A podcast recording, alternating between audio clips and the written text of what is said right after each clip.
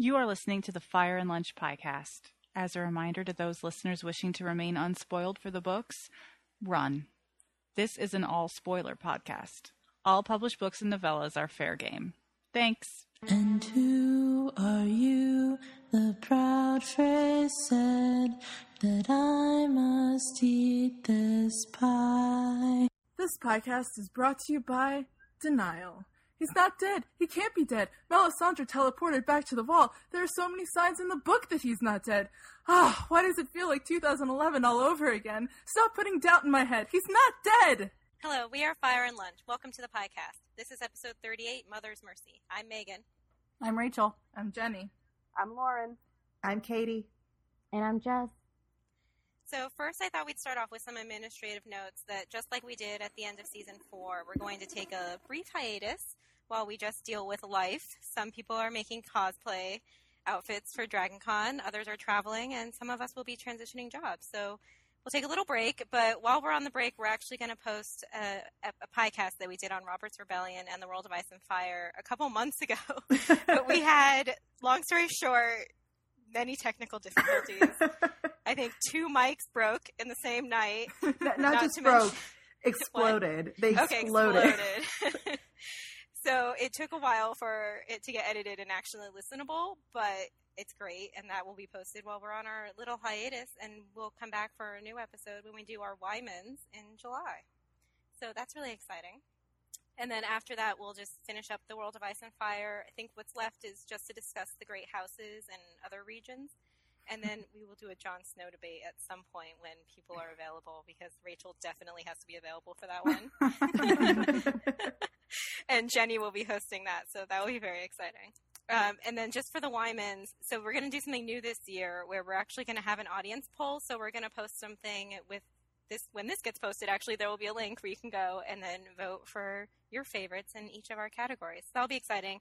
You should either go to our Tumblr, which is fireandlunch.tumblr, or you can go to our uh, what is it, Podbean, Podbean. Fire and Lunch dot Podbean. I don't know. Yeah, I think so. okay, Fire Lunch on Podbean, and go fill out the form. Okay, so since this episode reached a certain point in the book, I thought that some of us, if we have them, could share our stories with George that have to do with Jon Snow being dead. And I'll go first since, my, since mine chronologically is first. I know Jess then asked him, you know, that question everyone was wanting to know the answer to back when the Dance with Dragons came out. But a couple months before Dance with Dragons came out, he was at a bar in New York City watching an episode of Game of Thrones during season one. And my friend and I went because we had heard that they had special drinks and they gave out a free shot if someone died. So we're like, oh, this is kind of cool. Let's go check this out. So we checked it out, not very crowded in season one at that bar, and he was there. And so we went up to him, and I guess he was in New York because he was dropping off the manuscript or doing something with the Dance with Dragons. I believe he was dropping it off. Yeah, and so he asked if we were book readers, and we said yes, you know. And then he said, "I hope you enjoy the next one. It's coming out later this year." And we're like, "Yes, we're really excited." And I said to him, "I'll enjoy it as long as Jon Snow survives." And oh, he did that. I mean, anyone that's seen an interview with George knows the kind of laugh I'm talking about. That evil little uh, laugh, trolly laugh he has. And he did that. He was like, "Oh, so there's conditions now?" And I was like, "Well, yeah." I was like, "I mean, to be clear, he's going to die by the end of the series. He just can't die in this book." And George just continued to laugh at me. So I should have known then that something was wrong but that's my story. And if I ever meet him, I did meet him later, but I still hadn't gotten to the end of that book. So if I meet him again, I would be like, "So you probably don't remember this, but you totally were laughing at me when I told you Jon Snow had to survive a dance with dragon." oh, sob. That sucked. so I actually had finished a Dance with Dragons when I met him at the Union Square book signing, and I asked him the question. I'm like, "Is is, is Jon really dead?" and he did his his his troll laugh. I'm like, thanks, George. Thanks. Let's move on to give the Frey Pie ratings for the episode. so no one jump out, you know, so soon. I haven't the slightest clue. I think I'll be, I actually don't know. That's why I was yeah. going to save myself for last. I'm going to give it a Jared, predictably, because I've been getting giving everything a Jared except for uh, like two episodes which one I gave a Simon and one I gave a Rhaegar. I don't know. I'm I'm mixed. I'm very conflicted about everything, so I'm just gonna go with with Jared. He made like law school. Oh. Who's going next? Or I'm gonna call on people. I, I can go next. I Okay. I don't want to Oh, hedge God. and say a Jared, but I mean, I, I wasn't. I would say Jared is much higher than I thought you were gonna give it. Yeah. Well, I feel like it is more than it deserves. quite That's practically a honestly. Rhaegar.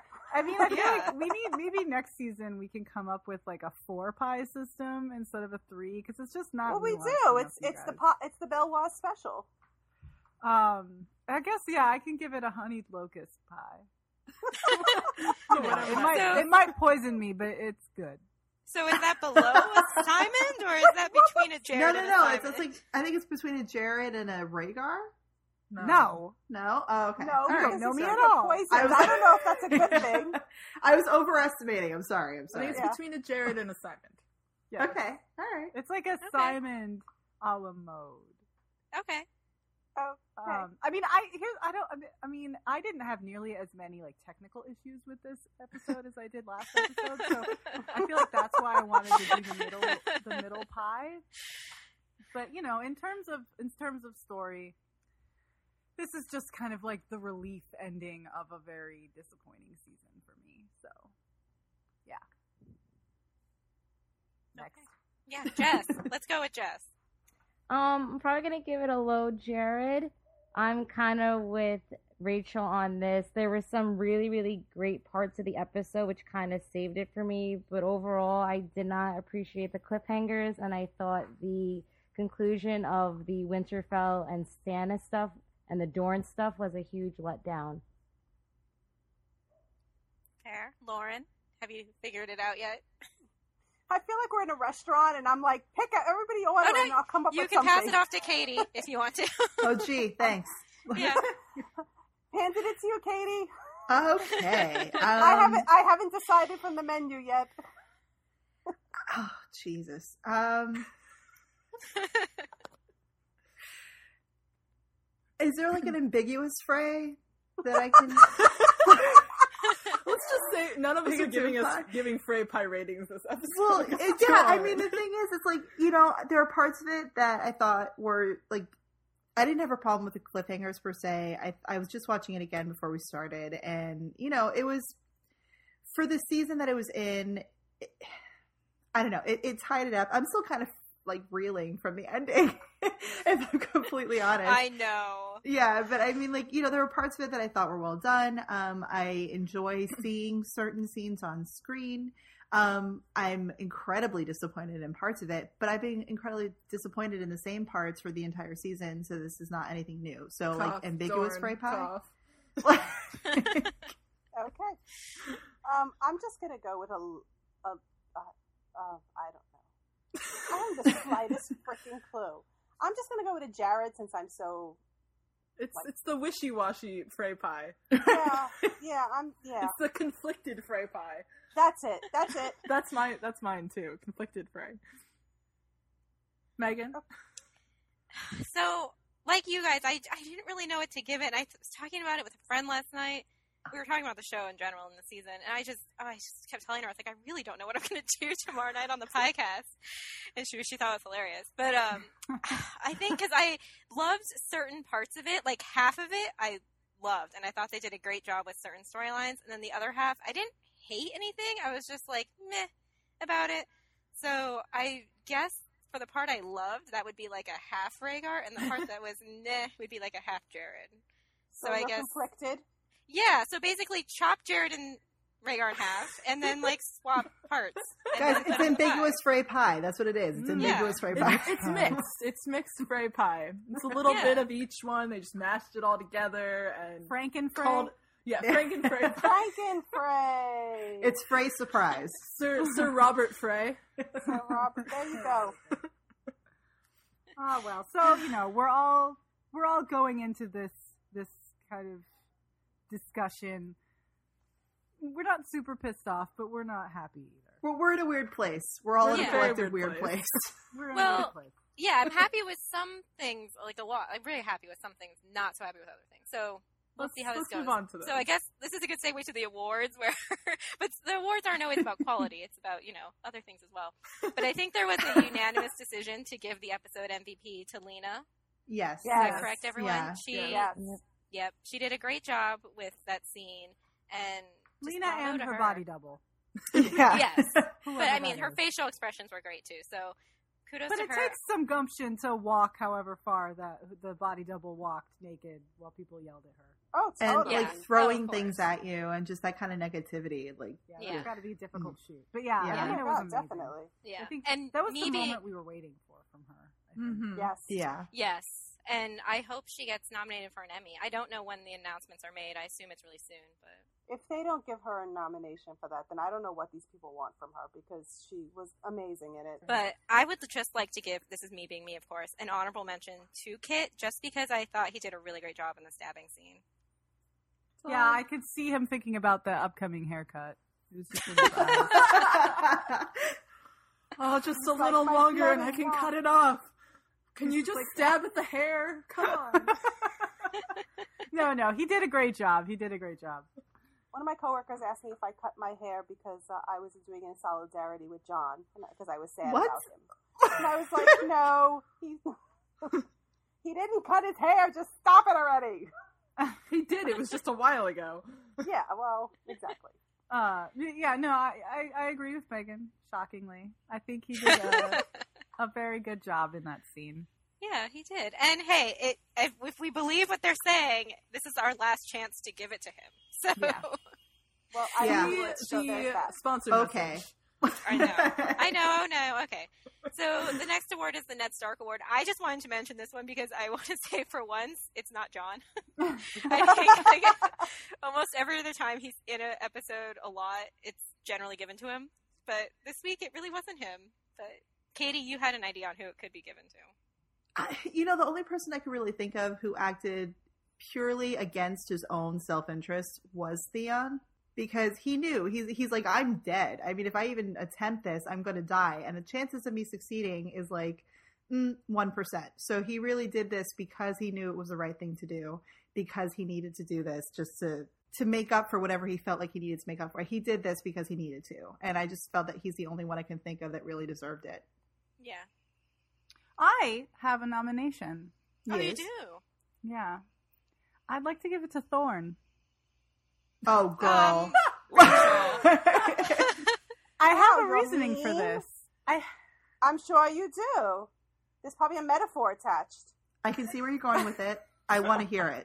Go, Rachel. Yes, I'm really Okay. curious. Tell us how Thorne is honorable in No, no, no, Megan, Megan, someone- Megan. Wait, roll it, roll it back, roll it back. Hold on.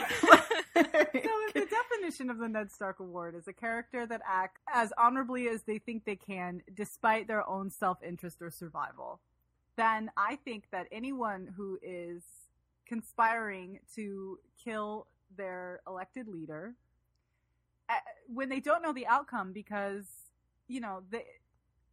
We don't. I mean, it looked like there were a lot of them in the show, but you know, so what? There's like 20 guys. That's them against the rest of the Night's Watch. They could be executed for what they did. they will And- most likely be executed. For yeah, what they, they did. will, Yeah. or or at, you know, I mean, they. Jon had made that deal with Tormund. You know, now the Wildlings have nobody that they'll listen to. I, I think that they kind of shot themselves in the foot, despite the, you know, but they thought that they were doing the right thing for reasons that we will discuss. But uh, you know what though? I completely see where you're coming from. However, Thorne, part of this is like now he can be Lord Commander. So I don't know how much of it was not within his self interest. But it's an elected position. He still doesn't know if he's going to get that position. It's not inherited. He's not Stannis of the Night's Watch. Like, Yeah, he can't choose to be. Yeah, but there's like 50 people left at the wall that are in the Night's Watch, and if 20 of them are involved, I mean, that's a pretty good margin. It's Yeah. a coup. Ed is going to be coup. in charge. it is a coup, but it's not guaranteed. So, Yeah, and Jon won the election, which means he has supporters on the wall. Yeah. Not anymore. He doesn't. Yeah, but half of them went with him to Hardhome, and half of those. But even if dead. the and, and this is something that happens in the books, even if they don't necessarily support him, I don't think everybody condones the killing of him. I mean, I don't like a lot of my elected officials. I don't want them to get stabbed to death. You know, so I think to there's DC tomorrow. you know, I think there's there's like it's not that extreme, you know, in the, these situations. Yeah, I mean, like I can. Yeah.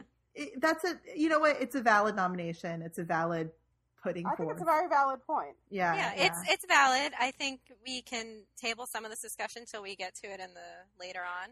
Fan We'll shout out. Yeah, fan shout out. Mine was Tyrion. Doing what? Doing what? Well, basic. Sorry, I was Just pausing for a second. Tyrion, No, no, uh, no. could've So been- Tyrion and Daario was saying, "Why should you come with us? Can you fight? Can you do this?" He's, "I can drink wine, and I've survived this long." I thought that was a little meta shout out to the fans. little breaking of the fourth wall. Yeah. I also think it's a nice nod to the the Red Nose Day song that he was singing, still going strong.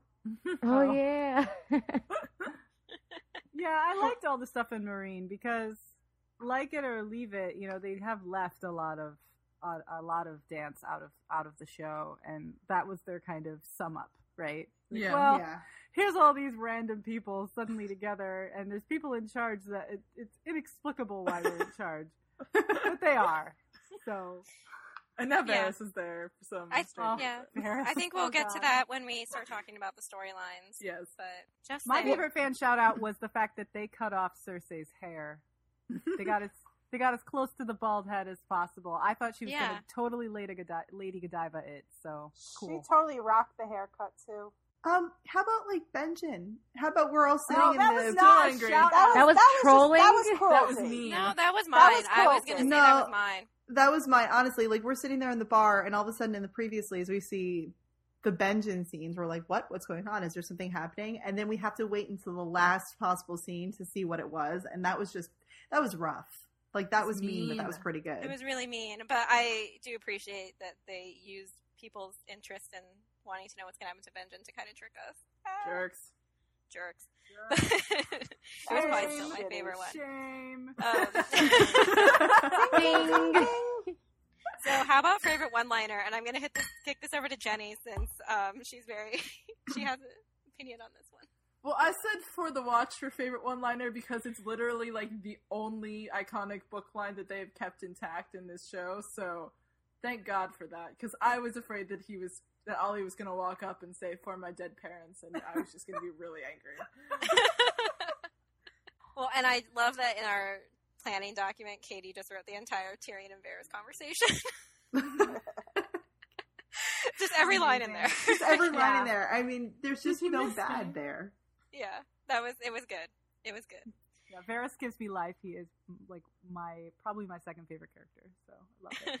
there are moments where Varys is my spirit animal so I appreciate every time he's on screen it makes me feel like I'm in it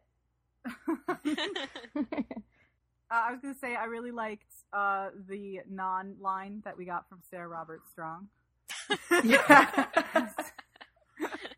with his necrotic eye sacs. Kinda- it's like oh Sir Robert you look extra bloated today What? Aw. Is that that he has a head? Because my whole theory is that there is no head. that's what I thought I They- thought Well, now we know he has eyeballs at least. They haven't done the whole like send the mountain's head to Dorn thing, skull to Yeah. Dorn thing. So maybe he'll like suddenly lose his head. Is that what- Maybe he has like an itty bitty head. Maybe it's just really little. It's just eyeballs that they take in. it's those eye stones. They just like oh. oh my god. A world of no. Oh, jeez. Okay, well, anyway. I'm gonna do the best Ramin moment since I have a few. I really liked the music they used during Jon's stabbing, and it was "Goodbye, Brother." It was good, my Um, brother. Yeah, that's Sad Stark it- song. yeah, the sad Stark song, which just made it even sadder. And then I liked how they just went to silence and then had an extended like blackout scene, and then went to like sad theme song during the credits. I was just like, oh my god, this is No, so I- sad. I Um, appreciated that. That was like our little pause. Like let the audience catch up. Yeah, Let Okay, everybody go. in the bar go, Yeah. what? But it ma- made me think of Baelor because Baelor was actually very similar, and I I'm a I'm a glutton for punishment. I watched Baelor last night, you know, I, I was having Oh Ned God. feels recently. I know I've been having a lot of Ned feels lately. I miss Ned, Jesus. and um, they also used snippets of Goodbye Brother, or Ramin used snippets of Goodbye Brother in there. Also had a moment of silence, and then had sad theme song music during the credits. So I was like, that makes perfect sense. Um, so I really liked that moment, and my I just wanted to give an honorable mention to how he used the Rains of Castamere during Cersei's walk. I thought that was Yeah, that was very gonna be my favorite Ramin Mhm. moment. I was like, remember when he used Rains of Castamere, and I kind of wanted to stab myself. I don't even remember Uh, that happening. Rachel. Yeah. Did you notice during the Theon Sansa escape? Because I just saw this that they did play the Greyjoy theme. Oh, they did. They did. I was like, oh, I don't notice the music. I, I don't to be either. very honest with you. Unless it's the Rains of Castamere or ticking clocks, I don't notice it either. Oh, I totally did not notice the Rains of Castamere. Really? Yeah. I'm like so Really? attuned to that that theme that I could I, pick it out. maybe anyway. I just blocked it out. well, it was like a sadder version, Lauren. Yeah. It wasn't like the normal version that they use.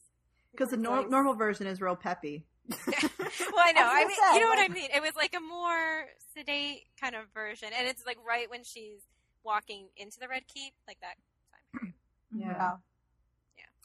But I love Greyjoy emergence coming. Little foreshadowing for next Yeah, season. I ha- I'll have I have comments about that, but we'll get there. Okay, yeah. All right. Um, so the next part is the grayscale watch, and Jorah's still spreading it and seemingly touching people, and I'm really Bye, scared for Daario. Daario. Yeah. Like really, he has like no concern for it whatsoever. Like just none. Like oh wow, here's this really big scab thing that's on my arm. That looks weird.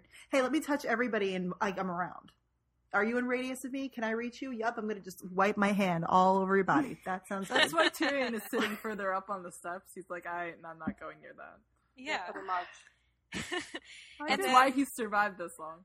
Yeah. You guys, I'm so sad because that means Daario's definitely on the, on the death- deadly track. And Absolutely. We're having a Daario death watch next season. We are. No! I don't. I will not get through that. I'm like tearing up just like thinking about it. just breathe. Just just you know what?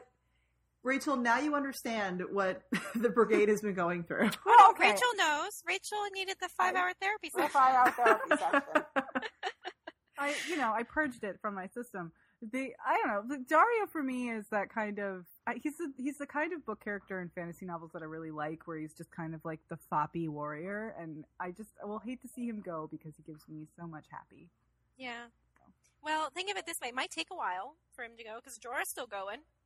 Yeah, that's We're true. going strong. Yeah, I was gonna start singing this song. So this, the next, well, the next one's Ollie Watch, and this, of course, comes to a close since Ollie did the deed in this episode. He, you know, stabbed our our Jon. I was right. Yeah, Ollie's gonna get what's coming to him. Don't you worry. I'm not Oh, mad at him actually. I don't Ghost want anything to happen hungry. to him. Like I'm sad about it, and like I don't really, I don't really want to deal with this kid right now. But I don't want anything to happen to him because the kid, like, ugh. Oh Yeah. no, feed him to Ghost. Rip Yeah. his Um, face I'm off. with Rachel. I love that earlier wasn't Rachel saying he's a kid. I know. Yeah. I I sent mean- out a, a picture of him with darts on his face. And I was like, the one "He's just cheering for kid." that. I, I love he is just idea. a kid, and I don't blame him for being swayed. But But, on the other hand, eat. if I'm a Stark deep, deep down and I hide it, then he needs to pay the price for his failings, Yep. right? Well, It's the Yeah. I'm sad thing for him because I know what's coming. It's like a, it's like a runaway train, and I can't stop it. And you know what? He's had such shit. His parents were killed. Then he joins this Night's Watch, which so they're is all Jon. So shitty. is Jon. Jon's You not know- stabbing people. Come Yeah, on. Yeah, look at you. Who am I But it's talking to right now? He's getting his just desserts. It's gonna happen. I feel kind of bad for him. He is a kid. It's like, would Arya do it? If yes, then do Oh, not fuck do it. yeah. Oh. Right. I was gonna say, like, uh, yeah. Okay. she's a Well, psycho. She's She's not a psycho. We'll She- get there. yeah. I Okay. love So everything she does. I love her work, but she's a psycho. I love her work. oh my gosh. I call this piece blood splatter on the wall. So Yeah. yeah, her work. Go on. So this episode had a lot of goodbyes, and I'm just going to read through them because I think we're going to address these as we go through each of the storylines. So we'll talk about them when we get to the storylines, but we'll just go through this really quickly. So for the people that died, that we I think can be fairly confident are dead, I would say that's Selyse, Myranda, Yay! Trant, Yay! Yay! and I think that's it because the grouping of Myrcella, Stannis, and Jon. What we don't know. Myrcella, I think, could be likely, but we'll. I guess we'll know. Maybe there's an antidote, and we'll get to that. I guess This list is so Stannis, long. Also unclear, and of course, Jon. We're not going to talk about that, or we will. Denial, denial, denial, denial. Or I- dead, but not really forever dead. He's not dead. Is there a category for broken bones for uh, Theon and Sansa? Yeah, right. yeah. Where's the horribly maimed category? No, they they were showing. Uh, there was a meme of, of the two of them jumping, and then they had next to them Kristoff and, and Anna from from uh, Frozen because they jumped off and they were fine. So I did notice there is a staircase on the wall of the castle. I looked at as they were jumping. I'm like, they're not going to fucking survive. They just killed somebody else, and it was a much shorter distance. Well, distance. no, and then I there were snowbanks, and There that's were how it is in the books too. And, and Jeyne survives. Yeah, they Jeyne and Theon Yeah, they survive jump in in the the book. book. Yeah, Yeah, but she Yes, breaks all her bones. Land, I was gonna say, don't they land ho- like on something else that's underneath the snow? I don't remember. I don't was know. I just know there was a lot of snow, and that like protected them. But Maybe. Moving on. Uh, But that fake snow is not really gonna help them. It's just paper. That's the thing that bugs me. I was like, it's supposed to be like really deep snows in Winterfell, and there's like a light dusting on the ground. I'm like, that's not gonna help them. No, there was no snow on the ground during the battle. I'm like, where are they? The Yeah. Riverlands? I know. Oh dear. Anyway. Yeah. So it should also be noted that we are introduced to Robert Strong in this episode, more than just the Twitch or whatever that came earlier in the season. Happy Twitch. yeah, happy Twitch. And it should also be noted that Kevan is still alive, and he made it through this episode. So is Pycelle. Not so yay. yeah, but no Yeah. one, we don't care about that. So He was just like looking at you know. them like I'm alive. Littlefinger is unaccounted for, so Yes. I feel like we should have a Kevan watch as well as a Daario watch. probably. Uh, but And- for now, Kevan yeah. survived. he survives, so we'll see what happens in season six. And there were some new places we also saw. We saw a Dothraki sea that looks like Westeros, which It I was. It think totally was was, intentional. that scene. I went back and I watched the beheading scene, and when you're like looking at Will, and It's the not looking at same the place. part, it's They've the same used that place. that place a million times already. No, but Yeah. there was something about the way that they shot this, the angle that they did it. This as soon as they showed her, I'm like, shit, she's in the north. That's where Ned behead the guy from the Night's Watch, and then like the Dothraki were there. I'm like, did they learn how to ride a boat? What's what's That would- happening? But you know how I would have gotten up out of that fucking bar if she was in the north and it was like Ramsay Bolton pulling up instead of like the horse lords. I would have just picked up my shit and left. But we want her to be in Westeros. We don't Yeah. want her to be in the Dothraki straight into the rain. You've been like, "Where's Rachel going?" It's like, nope. yeah. I mean, I enjoy the symmetry of the Dothraki Sea, but like, I would rather her be in Westeros at this point. Yeah. Well, and related to this, because you know we just were talking about the north, we got to see the area outside Winterfell. There's quite a bit of field and trees and everything around there, which we never saw before. We also saw Flea Bottom, or as Rachel notes, Flea Bottom of your feet. And Um, Katie points out that we saw the courtyard of Winterfell again, since Sansa got to walk through. Yeah, there's a lot of echoes from the first, the, from the pilot episode, going from the Dothraki Sea slash the North, and then seeing this, um, where Kat is following. I mean, Sansa is following in Kat's footsteps.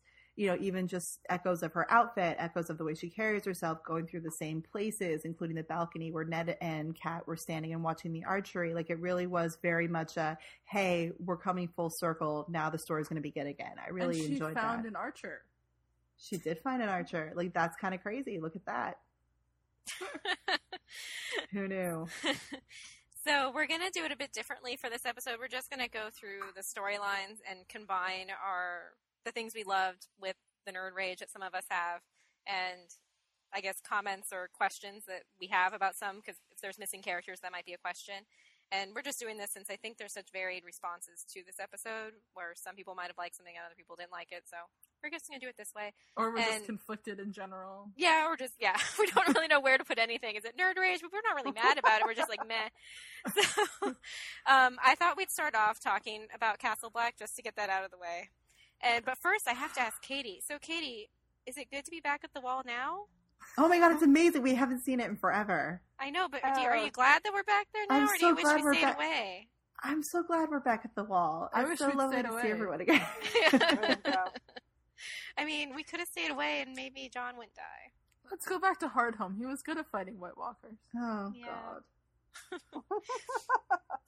So let's talk Um, about Castle Black. They had scenes between Jon and Sam, and then Jon and Davos had a little exchange, and they also talked with, well, I would say talked, but really Mel didn't do any talking. So I guess Jon and Davos or Davos really talked to Mel, and then, um, and then of course the stabbing. Scene. And he stared at letters, and I don't know what those letters were. I know. I'm God, hoping I there's was a like- pink letter in there, and I'm Oh, hoping that. Davos finds it now that he knows how to read. So can I doubt it. just mention what I'm kind of just miffed about here, since it's Yes. related to the letters?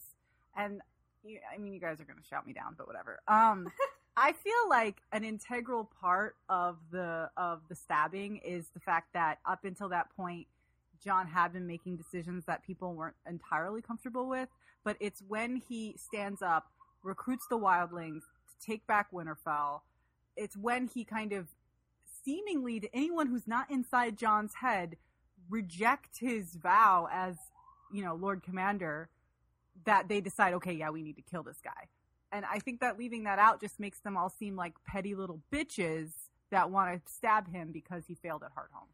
See, okay, I agree with that. I actually agree with it. I mean, I don't. I don't agree. I don't, I don't agree. agree. Well, I mean, okay, this is my thing because I recently read all that stuff.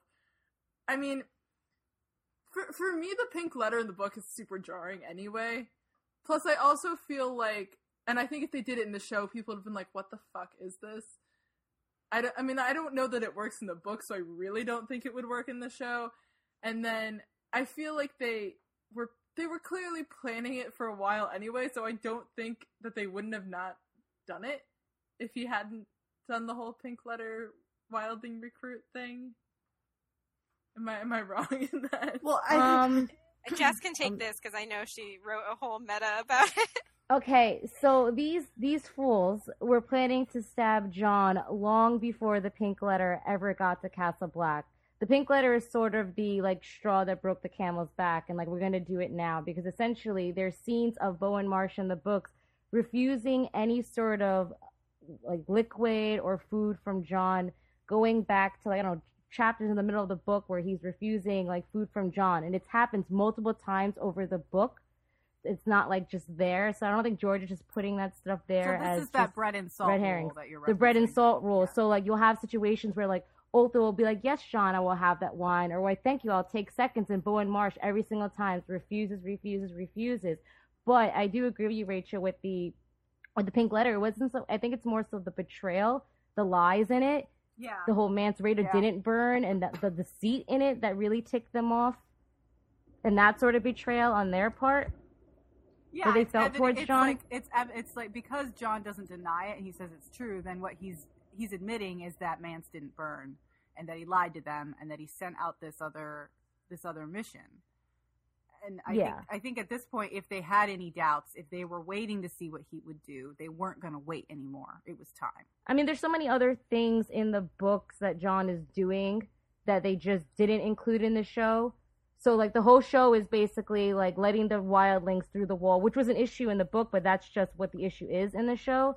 And so, for the show version of it, I guess it works. But you know, I just us don't think being it's book enough. fans, I, I feel think like in it's the show version it's not enough because it feels. I mean, when in the book he's you know he's like garrisoning the the Night's Watch castles with wildlings and they're really upset about that. Whereas in the show he's not doing any of that.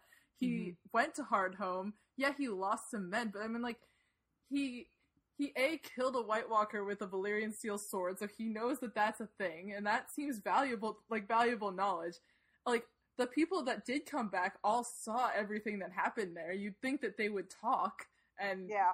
like Well, I people think- would realize what's happening. I don't I don't feel like like in the in the show in the book, you know, you know, there's the letters from Hardhome, but I don't think it's as real of a threat. And I feel like people are coming back and they should be talking to the other people that are there and it should be like, well, this is a real thing. We shouldn't, you know, be so against the wildlings. Yeah, I think. Well, I was gonna say, I think we need to be clear that the Night's Watch in the show is not the same as the Night's Watch in the book. In the show, they only had 50 at the beginning of the season. We don't know how many went to Hardhome and how many died, but we know from Jon and what he said in his scene with Sam that some died and didn't come Mhm. back. And he's like really one like he it, basically people blame him for that, and I don't. And I think that's understandable that they would blame him for that. So there's less than 50, whereas in the book, there's more than 50 that are at Castle Black. So I think you need to think of numbers, and then also of the Night's Watch that are still remaining in the show, I there are very few, if any, that actually were at the Fist of the First Men. Like they did not get any action and see any White Walkers. These people don't understand the threat. So even if someone from Hardhome that survived, and we're not even sure that many actually survived and came back with Jon, aside from Ed and maybe a handful of others, why would they listen to them still? Because they still haven't seen it. They don't understand it. And so I think it's different from the books, where I think more of them have well they still don't get it in the books either but at least there's like more of them It's around just- so it's feels like it's it's not so rare that I mean it's just it's just there's so few of the brothers in the show. I think it's a bigger deal that they died, whereas in the Mhm. books there's more of them, so it's not as huge of an issue. It wouldn't have been as huge. But That's true, but wasn't Jon elected partially on like like on the on the Walkers are coming kind of vote? No, it had more to do with the No. free folk and the siege at Castle Black. I think Yeah. All right. they didn't. I mean, and also if you think about it, the people that were left were the young people who probably hated Thorne. so it's kind of like if you're choosing between Jon Snow or Thorne, who would people pick? I mean, honestly, But- just the way that it went down in the show makes it more about the coup, makes it more about the fact that they're trying to oust Jon, and less about the fact that they don't agree with his methods. Where in the Yeah, show, I it's think it's very more of, much like- Thorne just wants to be Lord Commander, and he thinks that somehow creating a power vacuum will allow him to be reelected or actually elected. exactly like it kind of takes away the you know. Kit is doing interviews talking about how oh Olly is a manifestation of all the unrest that's going on on the wall, and Jon does you know he has blinders on, he doesn't see, and that's very true. But it's not as manifested in the show as it is in the books, and like that's kind of what gets lost a little bit. All But- Oh, Yeah. see, I disagree. I think I the show makes it clear that it's about the free folk because Mhm. even Thorne says to him, "You have a good heart, but you're going to get us killed." That was basically him saying, "I well now I'm we gonna know. Stab you later. Yeah, I'm going to kill you before you get us killed." So I mean, I agree that I mean, I think it makes enough sense for the show, like for show watchers. I don't think people are gonna be like, "Well, why did they stab him?" But I, I just, know. uh, like to me, Olly is an example of like the thing that is frustrating the hell out of me about like this whole season is it's just like they just boil it down to the simplest thing possible and say this is going to be that and like I feel like Olly is akin to like the Sons of the Harpy and Meereen. Like it's just this really blunt thing that's thrown in there and it's like beating us over the head with it and it's just it just lacks all of the detail and the subtlety of the books and it makes Oh. me sad. Right, I which is. Well, honestly, Yeah. but that's the thing. Oh. Is like that's what's going to happen. I actually really agree with it, and it's like that's what happens with a show that has a million characters and five minutes to give each one. I mean, and I'm not, have to no, that's not most, true you know, because. Battlestar Galactica was crazy complicated with layered motivations. Um, I think Mad Men is also crazy complicated. There's a lot of shows out there with huge casts. I almost think they need to like they need to do that. They need to like go down to the simplest way possible, and then they need to backtrack a little bit and be like, Yeah. what can we add back in? Because I mean, if I can sit here and look at the you know the the season as a whole, or even like parts of the season, and say, well, you could have like taken these same characters and this same amount of screen time and reallocated better. Like they can do that too, you know. And I just There's no way they could have done Jon's book storyline in the time they have in the No, show. You have the marriage. You have the not- I'm marriage at least Alys saying they Karstark. You No, have you. There's there's so there's no way they'd have to cut it. And like I understand like as a book fan, like the book version is obviously so much more complex. There's so many other factors going on, but for the narrative they're telling, I think it's fine.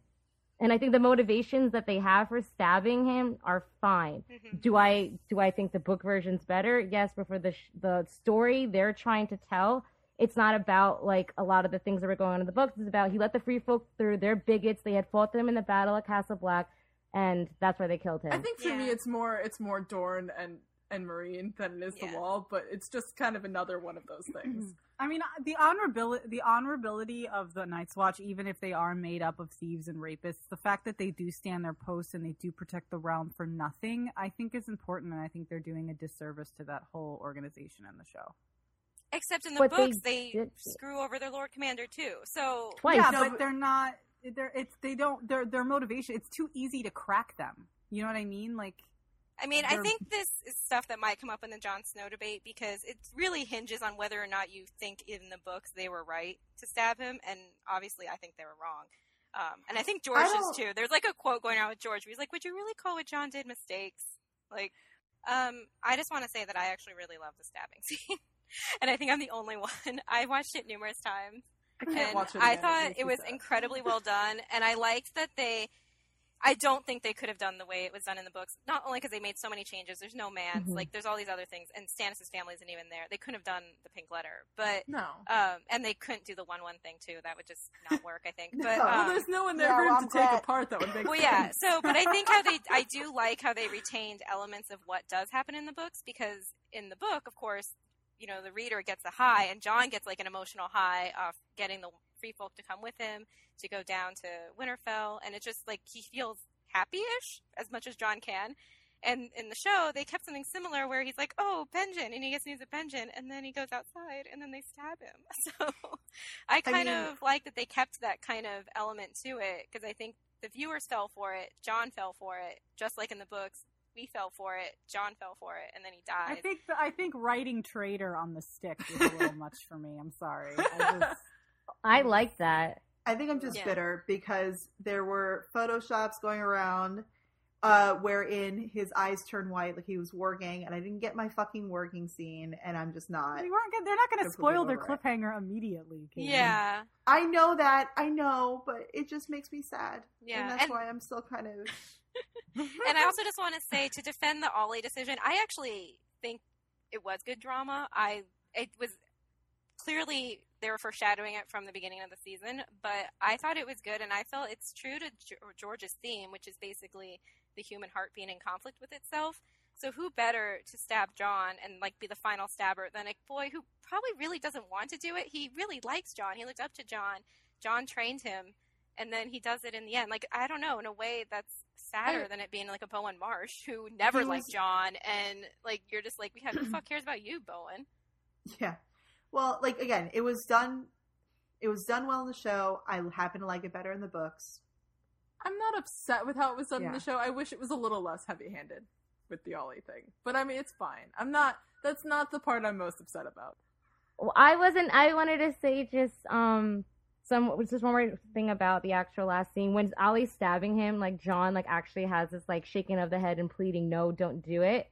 And I just like that. Yeah, it There was like a little thing in Kit's eyes and like his head. He did a little like subtle head shake, like please, like pleading with him without saying like don't do it. And I really like that little acting. it breaks my acting part. heart. It's really sad. Um, so we all watched it at the bar, and it was the first time that I mean, not the first time, but it's been first time in a while that we've actually all watched an episode at a bar. Um, so I really appreciated the loud guy at the table next to us who just kept repeating "no." Like the minute like Traitor came and like the stabbing started, he was just like "no, no, no." Yeah, he, he didn't deal well with that at all. Yeah, and then when it went to black, someone like near the front of the bar was like, "They're all gonna die now." I just thought that was great. And then I pulled out my yeah. Olly mask, and the people next to us were like, "Boo, hiss." Well, they Yeah, were like, did you know that was gonna happen? No, that was the other Like- table. The Oh. table in front of us were like, "No, boo." Oh, okay. Yeah, the guys next to us were not book readers, so they were like, "Did you know that was gonna happen?" Like, no, we just watched the show. Like, you not pay attention when you watch? I know. It was very obvious that he was going to do something. Well, and we were there for a while waiting for our check, and it seemed everyone was talking about Jon. So I was like, I'm feeling the Jon love here, guys, and how everyone keeps talking about it now. There's a memorial in Brooklyn. I'm like, yes, people. Yeah, the memorial in Brooklyn is amazing. Talking about hipsters, that's Williamsburg for I know they called it like the most Brooklyny of Brooklyny things. So Yeah. feeling a the memorial love. for a fictional character. like uh, the king of the hipsters, not just a fictional character. The, the Some king of us of the need hipsters. that memorial. Um, So no, I mean, I, I just like you know at work, my my unsullied coworker came in yes yesterday or today or whatever, and he was just like, I hated that episode. He's like, it's like the ending. I was like, I know, I'm not okay either. And then everyone kept asking me if I was okay, and then you know they're all reading article the articles about you know Kit saying he's done, he's dead, the character's not coming back, and I'm like, no, guys, no, guys, it's gonna be okay. He's gonna still be alive. He's gonna come back. And they're like, no, honey. I'm like, no. Damn it, listen to me. There's, we have a lot of factual evidence. I yeah, I started listing some of it, and I mean, my coworker just looked at me like I was crazy. He was like, "You need to let it go," and I was like, "No, he's not dead. I know what you're talking about." but um, so in the wall, there was also the scene between Jon and Davos and Mel, and I just want to point out that um, I really liked that scene. I don't. It was really brief. God. but I just kind No, of no, liked no. it. I was getting such rage. I started. I turned like, "Don't you dare look remorseful." When uh, Davos went Mhm. to Melisandre, and he looked, he asked her about Shireen, and she just looked at him with like remorse in her face. I was like, "Don't you dare look remorseful! Don't you dare do it!" Because you burned that kid. You were like excited about it. You were proud of yourself the next day. Don't do it. Yeah. No, I totally agree with that. well, of Mhm. course, but I mean, she it was great acting by Carice. Yeah, I don't think Mel. I think Mel is just dealing with the of crisis Failure? of her faith. Yeah, Yeah. just a little bit. Um, a little bit Yeah, but at the risk of at risk of all those people dying, though. I don't think she cares about that. I wish they'd shown a scene of her looking into the fires before she left or something, so we could imagine that she was seeing Jon Snow. Well, she Maybe. was tearing ass across the gift, trying to get the She couple bar- that Littlefinger couldn't get anywhere because she borrowed his teleporter. And there was also the scene between Jon and Sam, which I know there's division on whether or not people in this group like that scene. I did before people start saying their complaints with it. I just want to say I did actually really like it. I liked it as a nice scene between friends, and I'm totally okay with Sam suggesting the Citadel thing, just because show Sam is much more mature than book Sam, and it just would be weird if the scene from A Feast for Crows, A Dance with Dragons, actually happened in the show. I don't think that would really work very well, and the timeline's different too because Aemon's already dead. So I loved it, and reading like the interviews with John Bradley talking about filming that scene and knowing it was their last scene together. Oh, all the feels. So yeah, now people can go and talk about their issues or non-issues with that stuff. Well, I agree. I with loved you. it. I thought it was great. I think it, it. I think it made sense at this point because you don't have Mance's baby. They don't need to.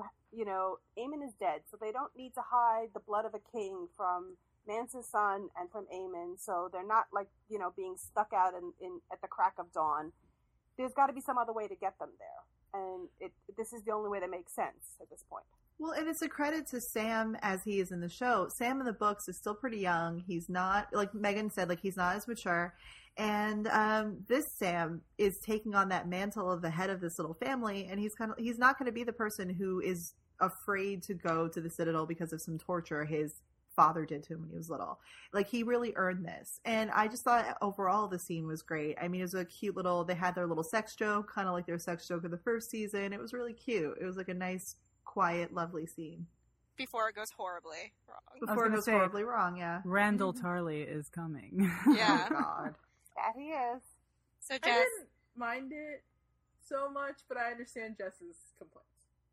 All right, so my so my complaints are basically I feel like it's such a selfish move. It feels like he's not at all loyal to the Night's Watch. It's about me and Gilly and me having sex with Gilly. There was like one throwaway line about like, hey, maybe using me going to the Citadel to gain some knowledge of the others, and it feels like a lot of what he's doing is self motivated. So from Sam's part, but then also I just really hate the shows basically giving a lot of Jon's book characterization, Jon's ideas, Jon's direwolf to Sam. I think Sam is a very interesting character in his own right, and I feel like they want to give him stuff to do, but they tend to give him Jon stuff, and it makes John look less of a character to me. I mean, John has a lot of interesting leadership skills and, and ideas that never come to fruition in the show because they usually give that stuff to Sam, and it really upsets me as a John fan. So that's my issue with it. It's more so like a culmination of stuff in five seasons, and I'm just like, I can't with this anymore. hmm So that so it's more so like them just taking Jon's storyline and giving it to Sam constantly. show Sam is a little selfish. yeah. Like I don't think that was actually out of character, and I agree with you. He's being selfish about it, and I think it's going to bite him in the ass because he seems to think he can continue with this relationship with Gilly. I feel that that's probably not. It's not going to go happy for him, basically, when he goes down south. No, it's Yeah. not. and I, in a way that makes the scene sadder. But yeah, so I totally see your point that it's him being selfish, and he is, and I would agree with that. But I think that's in character for show Sam. Um, one thing that I, because we've talked about this in the podcast, so I feel it's something we should refer to. Um, so there is no Varamir this season, and there was a casting call for that. So now I'm just wondering if Karsi was supposed to be, or Varamir was Karsi, and then they switched it to Karsi, or if they just shifted Varamir to be next season. So I guess we'll know more next season. So the next section is King's Landing. So people share your feels or no, non-feels about King's Landing. All the jokes about the septa on Twitter gave me life. Just about how she should join the cast of uh, Keeping Up with the Kardashians. like, just all that. I just loved it.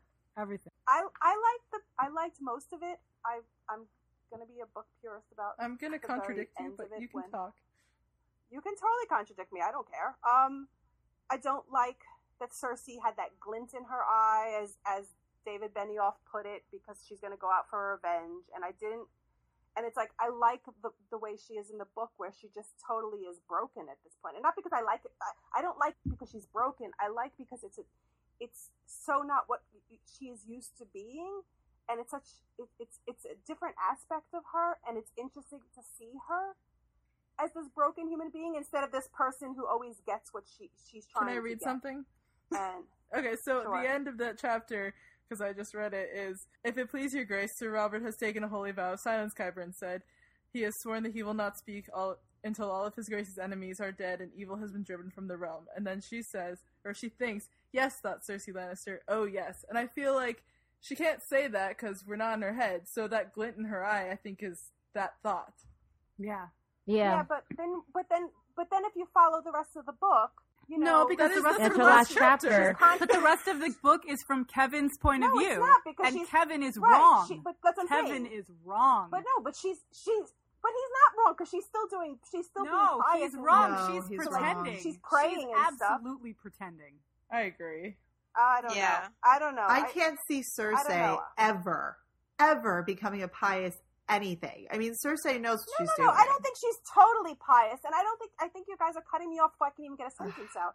But I think what she, she, what she's trying to say is that, like, what I'm trying to say is she, you know, she puts on this that she's she's very religious at this point. She's very she's very calm at this point. She's not. The glint in her eye is just not what you're seeing. What you're, what everybody else is seeing is they're seeing her very, very, you know, she's I can't even think of the word at the moment.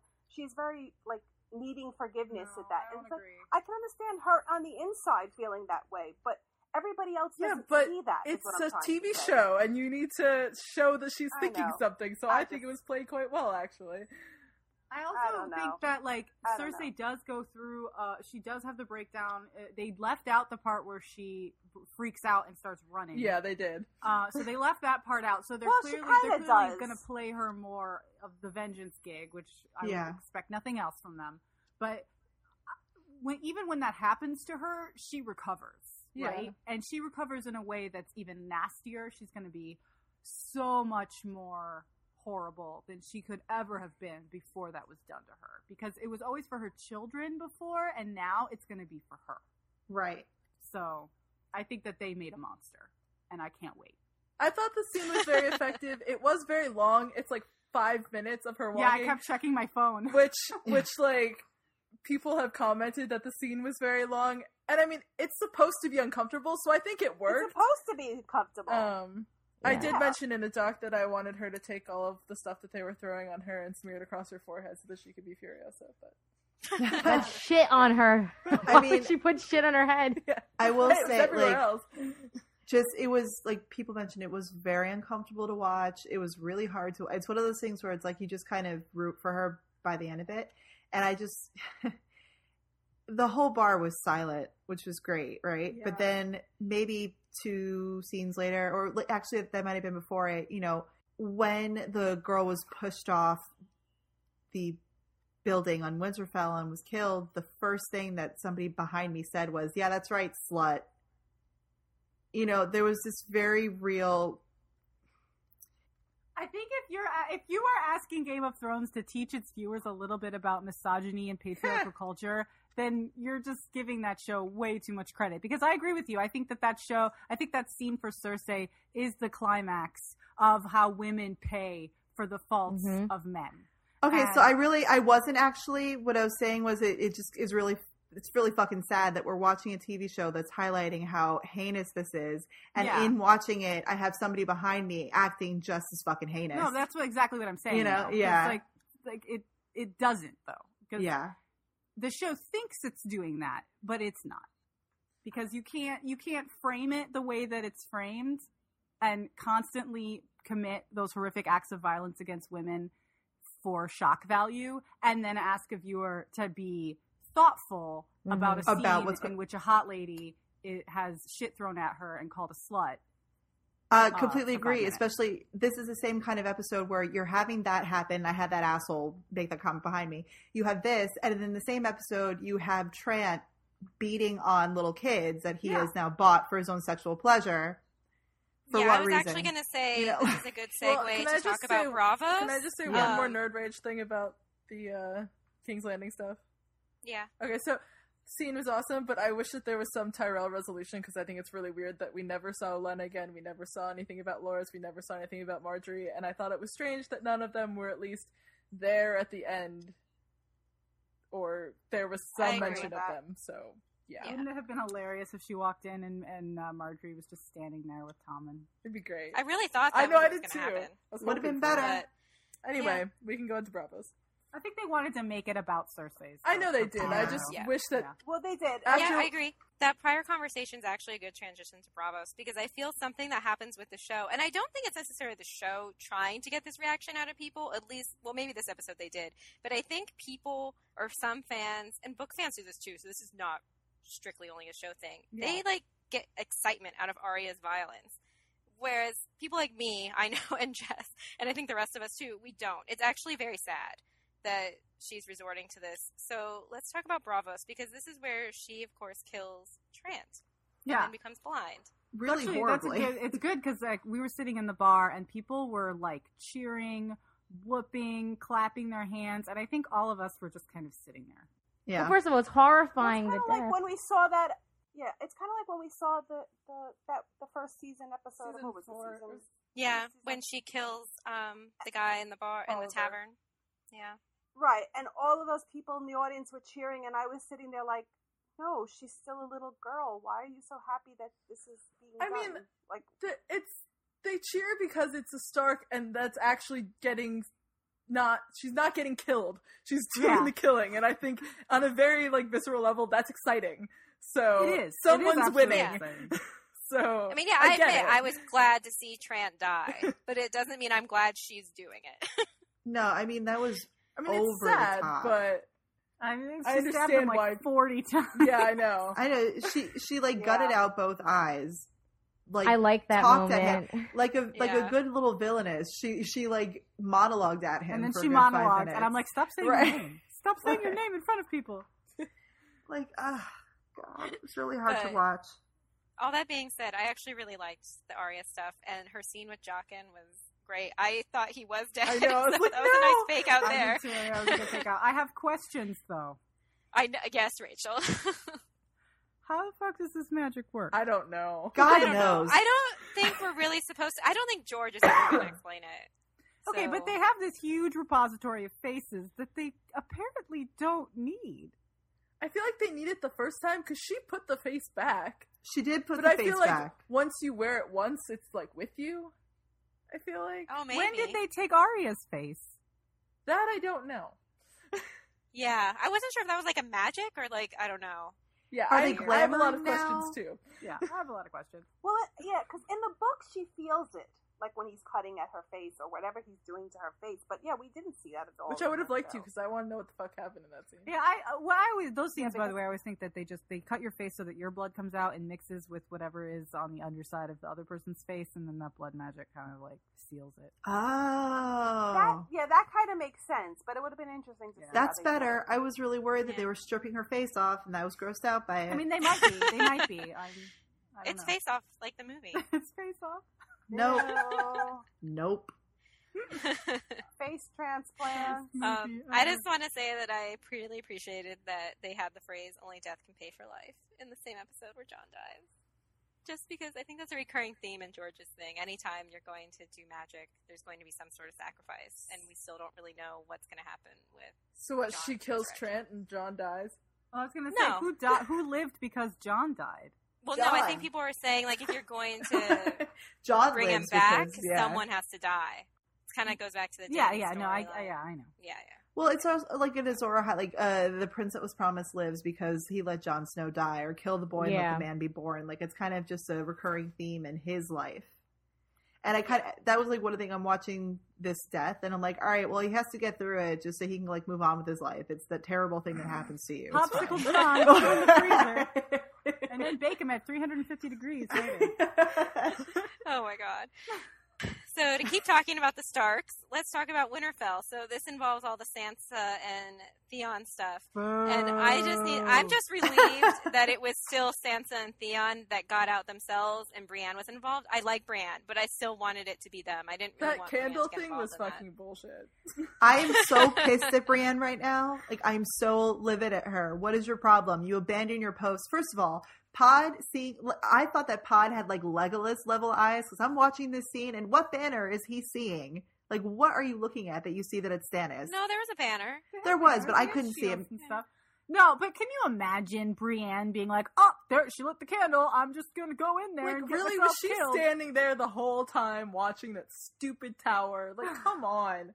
She had to go on pee break. That- I'm I sure her know, Pod but- shared like shifts. Like, David texted me today and like asked me about that scene. I was like, that was just so that they could say that she was doing something, so that she could remain inactive until they wanted her to go deal with Stannis. That's all Yeah. that was. yeah. it was just stalling. Yeah. It was dumb. Which you know they do in the book. They just you know pretend to kill her and then Yeah. Well. bring her back. And then make her just wander around and we don't know what happened. I can't talk about I that have chapter. I have a lot of problems with this scene. I I, do- I think a lot of it could have been fixed with just like why did all of that happen when Ramsay was on his way back? I guess to to increase the the anxiety level for the audience, but it was the dumbest thing in the world. I'm like, well, did she just sit there and watch the entire battle and then be like, oh, they're coming back? Maybe now I should try to escape. Yeah. now that weird. they're it was stupid. I'm like, Sansa's not this stupid. What? But was she trying to? See, I don't know. Was she trying to escape or was she trying to go back into I think she was trying to escape. I just thought she was trying to wait for the help that she thought would come. Well, I mean, yeah. and she didn't want to go back to her room because she broke out of her room, and then Here's the she was thing: just if help is coming, out and about. help can help you much better from the outside of the Winterfell walls than on the inside, right? Right. So at least leave. Well, there's at that. least leave. it it does feel very it's also i mean the the book chapter i mean they're escaping while they're all going out to battle so it's like within all that chaos which makes sense that they would try and leave during that point. point And there's also help because there's Mance and then those six well women. mance isn't It being doesn't very matter. Even if it was just Sansa and Theon, which I have my own issues with, yeah like it, it, it, I'm just like, what the fuck are you doing, Sansa? You're just waiting around, dicking around, doing nothing, and now finally you wait until you have no time left. You get your ass caught, and then Theon saves you. I'm just. i think no, my issue boo. is that i s- the theon switch was just weird and jarring because It was super. I was like, oh, and now Theon, and now Spreek will become Theon, and oh look, there he is. He pushed Myranda over. I'm like, this. It was just lazy. it was lazy See, I actually thought the switch worked for me. eh. I thought it made sense with It like the dialogue that was going on at the time. I was like, well, of course, because now he's actually seeing her in a life or death situation, and what she was saying was basically saying, "I'm not. I'll, I'd rather die than basically Then become like, Reek. become as. Reek." And he's like, "Oh crap! Like I, you know, i mean i, I- see I don't know, I bought doing, that. Yeah, But they I made just- it about Theon. Well, I don't think it's a problem they No, made about it was Theon. about both of 'cause them, It was I supposed to be about. Theon in that moment to have him actually become Theon again. I just, I don't like that I can see what they're doing.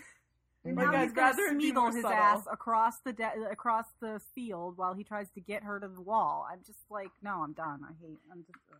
You know what really bothers me about this? I love Theon's storyline in book five. It's one of my favorites, and I feel like he earned it.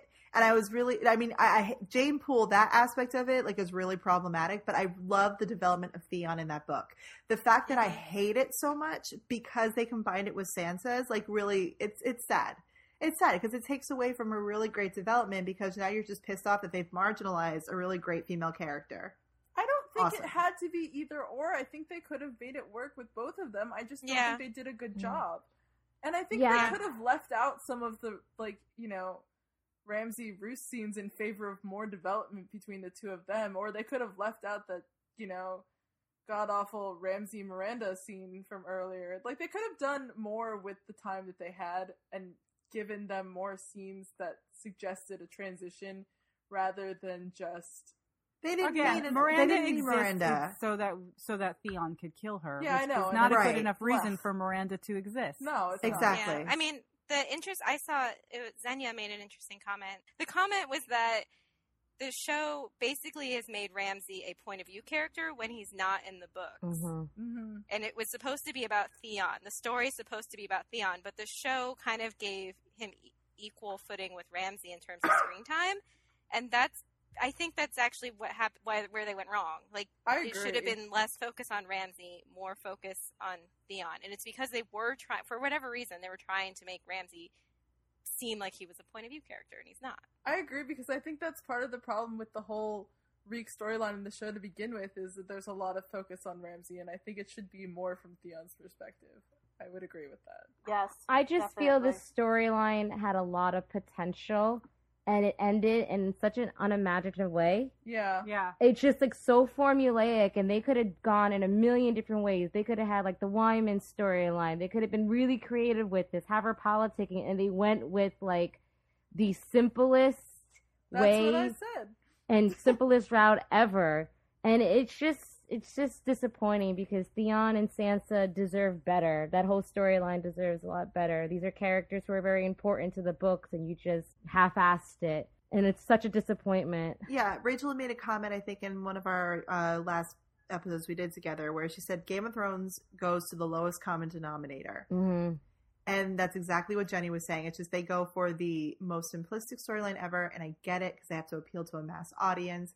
But it is when you know everything else that is involved and could be kind of thrown in here and there, it's disappointing. It kind of takes away a little bit, which is kind of a good thing that we won't have the books now for the rest of the show because that they upsets me because now I won't Yeah. know, and I don't like I will the story still that pick they're apart. telling now versus of how it is in the book. So I'm Well, gonna it's like- still not like it because I'm be like, Here's the well, I'm not thing. getting the rest of it. now we'll be disappointed on the show's merit alone, and, and not necessarily disappointed We're disappointed just about gonna sit here and be like, I don't know what's happening because nothing makes sense.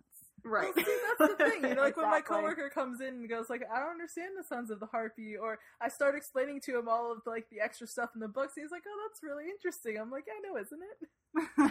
See, mine say that's way too And complicated. it's like I want to tell those people just read. But it doesn't have to be as complicated as in the as it is in the books. But they could add a little bit more complexity into it, and I think it would make it a richer experience. Yeah, I mean, last night saying. I watched an episode of Murder She Wrote that was more complicated. You know, like, Wow. I mean, I'm not as harsh on the show as you guys are. I don't think it's going to the lowest common denominator because I think there's you. Clearly, there's some people that are still confused by it because they have made it too complex. Because I've talked to those people, Mhm. but um, I think they are certainly trying to make it streamlined and more simple for a 70-hour series. Yeah, but they're streamlining some of the. Well, wrong no, I'm not things. saying I agree with all their decisions. I It's But when they streamline saying. things to the point where it doesn't make sense that it becomes a problem. again, I think of this course. is they're they're they're blindly adhering to certain. I think maybe they look at the stories as regional because maybe that's why they think they needed a big bad at Winterfell because it, they thought there was a hole there, so they needed to elevate Ramsay. I mean that that's But that would that- be my personal He's theory. still he's still there. Like it's still a threat. It's just that you're viewing that threat from the perspective of Theon or Sansa and less from equally Ramsay. Well, he's more terrifying. And I think that's more Yeah. of a threat Well, I when mean, you that's don't. Rachel's whole argument about the White Walkers, so I Thank think you. it applies here as well. well, no, and we've said this many times that showing less can actually be more scary. Well, that's why we didn't like the torture porn of season three. So yeah, so I think that, Yeah. you know that's been talked about. Yes. Um, but so related to Winterfell, because so we can move on. The all the Stannis stuff. Um, I just want to say, like, issues aside with maybe how they did the Stannis storyline. I love. I have loved Stephen Dillane since Yeah. he did John Adams, and he did a movie called Fugitive Pieces that was also really great. He is great, and he was really great in this episode. And so I just wanted to give a shout out to him. And I thought Carice was really great in the scene she did have with Stannis. And I really did like how Stannis was really not into talking to her. like I was Yeah. like that. no, he was that was a not. nice touch. You were Um, wrong. This is yeah. not going well. and you know, issues aside with how they did Stannis in the second half of the season, because I thought the first half was was good. Um, I actually am totally okay with how they closed that storyline. If they it did. made sense. Well, yeah, I know. If If, they it's closed closed or not, I mean that's you know up in the air. I guess now they're saying he is dead. I but know it's weird. I don't know. It's But like you're, there's it conflicting things. Wouldn't it be interesting if Brienne hauled his ass to the wall? yeah. Yeah. Yes. Well, that's actually, theory no, I in the do- I book. don't want her to because that means that there's less reason to have Jon. I like that there's no one really there. I just I Yeah. feel like I feel like Melisandre still needs to make a choice between Stannis and Jon? Um, I didn't hate it. I just feel like everything was incredibly rushed. It's like it was almost comical, you know, how it was played. My lord, you know, the troops abandoned you. My lord, your wife is dead. My lord, Melisandre just left on a horse. Like all in the span of like two minutes. It could have been Yeah. like a previously I on. kind of love I know that hated was- it. That was the Cat had a final. grumpy day. Yeah, that was the final scenes of like Richard the Third. Like that, that's what was going on, and then it ends in a wood in a battle that he's obviously losing, and he's just like, "Oh fuck it." That I tur- actually turned to Megan. I'm like, "He's Richard the Third. That's what's happening here. This is a War of the Roses, and this is now we know who Stannis is supposed to be." I just felt it was all very No, I, rushed. I liked it. it all came too quickly and it was I- almost played for laughs. It was like this is ridiculous. Um, I did like how I did like the scene with him and Brienne, and when he it's almost like his last right, like his last confession. I felt Yeah. like when she, did you kill your your brother? He's like, you know what? Yes, I did. And you almost see like regret in his eyes about it, and like everything was for nothing. hmm So I did like that scene that's- Yeah. particularly. I think that was, and I think Sean Collins has written about this too. It was kind of like it's a tragedy. His story is a tragedy. It's like he did it all for what? Nothing in the end. Yeah. It's almost like a relief. Yes, kill me. I have nothing else to live for. He's very Shakespearean. He's like Macbeth Mhm. and Richard the Third. He's everything. He's all of that. Lauren, I think the part with Brienne, with him, with him, it's this is why it, it could be that he's still alive because what she values is honesty and she values honor. And he, what he did was he told her straight out that yes, he is responsible for his brother's death, and then he said, "Do your duty," because he knows he's wrong, and that's the honorable thing to do. And I think that would be the only thing that would save her, save him from her killing. Well, her duty isn't Because to to killing Renly or, or to Renly. It's to Sansa. It's to Catelyn. yeah, We abandoned. Well, yeah. but but she's but she called his- his death in the name of Renly. She didn't call Well, it in because the first she was pledged to Renly, so Yes. So for her, it's it's about honor and it's about honesty, and I think I think Stannis gave her. well, I mean, he, she could let him live for that honor of admitting it. Also, because she she does still have a duty to you know Sansa and Catelyn, and so sh- Exactly. she could use him for that. So we don't know what's going to happen, but he could be dead. He could not be. Yeah. I feel Well, like on the one hand, they didn't show it. yeah. On the one hand, you have the director, um, and I think Jess reblogged this. You have the director saying that they didn't want to be gratuitous or by showing it, but on the other hand, Which you have Dan Weiss telling Entertainment Weekly that uh, in regards to Jon, you can't be ambiguous about character deaths. You have to make it clear to the audience. So I'm like, so there's con- there's multiple messages coming from the creative team on this. So I think it's kind of open at the moment. Yeah, it seems like you know they. uh What what is this? What speaking of Shakespeare, doth protest too much? It's Yeah. Yeah, yeah, yeah. It's Look over It's- here! it's Don't look ch- it's over there! cherry look over picking. here. So let's move on over to Essos and Meereen because we have Tyrion and you know the Jolly Crew over in Seriously, Meereen. and you guys think Meereen is boring. This is why I love all the Dany stuff because Yeah. it's just like so many good characters, and not just one or two good characters amidst a bunch of shitheads. It's like a bunch of awesome shitheads, admittedly, but awesome characters, just like dicking around. Love it. And and you add Tyrion to the mix, which I can't wait for it to happen in the books, and it just gets even better. I just I was just gonna point out I didn't say Meereen was boring. I think they've done a great job with the Meereen stuff I this did. se- or oh, mostly good job with Meereen stuff this season. And I loved the scene of Tyrion with the group and with Varys. No, it was So, really fun. yeah. And I'm really excited that Missandei and Grey Worm are basically left in charge. I think that's awesome.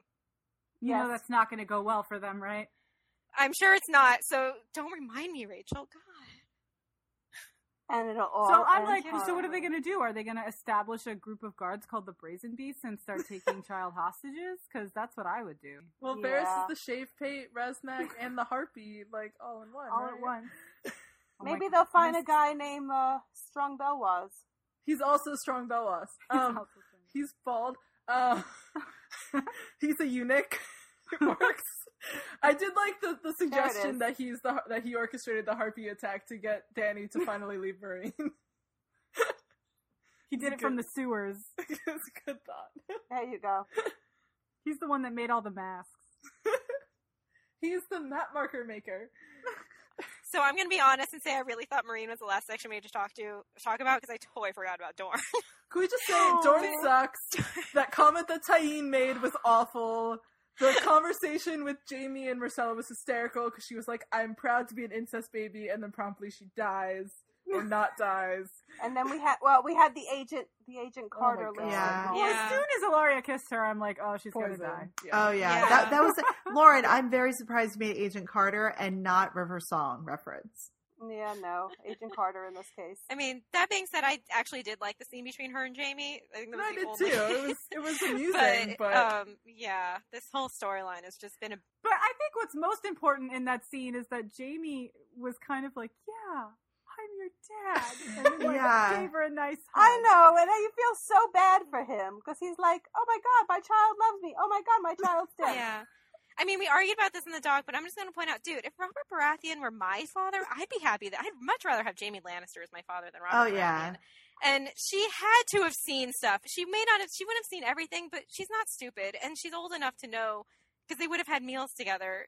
God, he was a fucking asshole. So Can we just like mourn? I, we say it every time, but the Sand Snakes were awful. awful, awful. Awful. The Martells What were in you general. doing with your face? She didn't have lines. She just stood in the back and no, she had like perma stank face the whole time.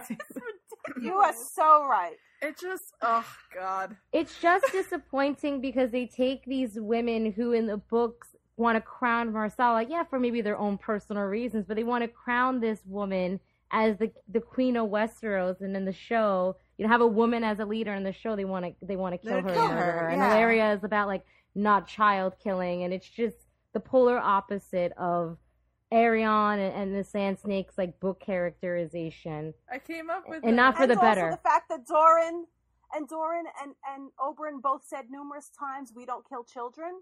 yeah. Can I also Like- just lament the fact that Areo never got to use his axe again because that really Yeah. just makes me mad. And there's and there's that. He I mean, I feel there. it should. Yeah, I was just gonna say it should be pointed out though that I'm more mad about the Ellaria mischaracterization just because I still think there should be a pacifist on the show. I'm less mad about the Sand Snakes because even though they wanted to crown a female in the books, they were not doing it for her own good. Oh They no, I even said got that yeah, for their own I know that. ambition. and well, no, there's actually a really a good post around Tumblr right now where someone's talking about this. So don't. I mean, it's it's not the best argument to like. It's not a very feminist action they were doing because it was basically them putting this other small child in danger. I'm arguing for the crowning story because I think it's arguably more interesting than It is. It is. just yeah. let's kill her, and I think it shows some of more of the culture of Dorne. Yeah. If you Well, that's that's, That's part of it get upset. into too. that, I don't know. I'm also just, I was just really disappointed, and I, I really hated. I hated. I love Bronn. I liked Jerome Flynn's performance. I really hated that every chance that they could, the one sand snake that we actually heard from, all she Ugh. was doing was coming on to Yeah. Bronn. that Like, line was that's it. horrible. Oh yeah, Yes. the bad That- pussy line. Ugh, Oh, Yeah, it's like horrid. come on, you guys. The only people in the bar laughing were men. Yeah, Yeah, and I think I pointed. I, I even said it in the bar. I gave no shits. I'm like, oh look who's laughing, dudes. Yeah. Yeah. So let's Wait, move I on have one more Dor- oh, comment. Oh, okay. I have one more yeah. comment. What color do you think the lipstick was that Elijah was wearing? It looked dark. Yeah, Okay. Right? like, a dark star. Oh my god. Oh my god. Oh I should have God. seen The was lipstick is of the night. Oh my god. There Okay. All right, where we can go. So there's just some general comments that we put in the doc that aren't related to those storylines. When we talked about this. Where is Littlefinger? Who knows? Um, and apparently, Balon Greyjoy's still alive. Balon so Greyjoy won the War of the on. Five Kings. What? Bas- yeah. That's it. And- he's he's Do one you Do of guys guys the think- Yeah. that the moot is coming, you guys? I feel like he probably died like a season ago, and like no one bothered to tell anybody. And He's probably sitting on the. he'll iron die at the beginning of like, next season so that there can be a moot. There you go. And then they'll reintroduce all the Greyjoys because you know. all what, like all two of them that are Oh, there. Shut up! I hate you. Oh. Um, and I feel this should be noted because normally the season finales for Game of Thrones aren't very cliffhanger-ish. They kind of actually close up storylines and open up a little bit. This one's definitely the most cliffhanger-ish, which is kind of makes I guess kind of makes sense if you consider Feast for Crows and Dance with Dragons were very cliffhanger-ish. So I think that's interesting. I hope they don't continue this just because I prefer when it's not like this. But I think 'cause Yeah. there's no books to go by, so if you have cliffhangers, people can just like Wikipedia what happens next. Yeah, Usually, so they can't really use that sort of uh, device that television shows use. Yeah, I think that Yeah. they just didn't want to go too far past the book storylines in a lot of ways. So until next season, Yeah, they're like we ran out of can't, bookstore and let's go back to the Greyjoys in Old I Town. know. I know. They're like, well, we didn't do those yet. Let's go do those. It's, it all it all feels. I just don't know how I feel about it going forward. Um, so now we're on to episode as adaptation, and just I think there's a couple things that are of note in the Jon scenes, but also in the interviews that have come out of it. So at least with the scenes, so they had Mel return in the show. She didn't need to return. Like they really could have had her stay with Stannis. She could have gone anywhere, but she went back to Castle Black. So I guess does this sort of confirm that in the books, at least, Mel is going to resurrect Jon? I know people argue have argued about this since 2011. so, I goddamn hope so. Like I have wanted that since I think I finished it right in au- beginning of August 2011, and I've needed that to happen. And I need this to be the confirmation. Otherwise, I give up. yeah. Well, they laid the groundwork in all the earlier Mel- Melisandre and Jon scenes in season five and at the end of season four. So yeah, Yeah. it wouldn't and it wouldn't come out of left field. It makes sense. I don't think there's gonna be. I actually don't think they're gonna do the warging. I think they're gonna just gonna go like resurrection, like Valor, and there's not gonna be a sort of like in between man, wolf, man. It's just gonna be you know man and then resurrected man. I mean, I would miss Possibly. the warging because I, I, would want, too, but I don't think I they're doing it. I just want someone it. to be a warg, and Arya better be a warg or something because I'm just want it. I think they would have established it by now, some sort of like connection or like keep your wolf near you. There's no scenes at Melisandre and Ghost. There's none of that. And I feel like if they were gonna do it, they would have done it by now, or at least laid some sort of groundwork that they have with Melisandre. I think it's gonna come down to him being like a Targaryen and that that special part of him, not like the Stark aspect of him. I love the Yeah. people who said if he's a Targaryen when they put him on the pyre, he won't burn. I was like, what? Like Yeah, like yeah. like Viserys didn't burn Yeah, I with that know. go- molten gold. I mean, I think, and this is kind of jumping ahead to like guesses for season Summer six, bitches. but uh, I mean, Summer Hall, exactly. about warging, I think they can still do it. I'm actually not surprised they haven't done it, just because I feel that they don't want to confuse the audience.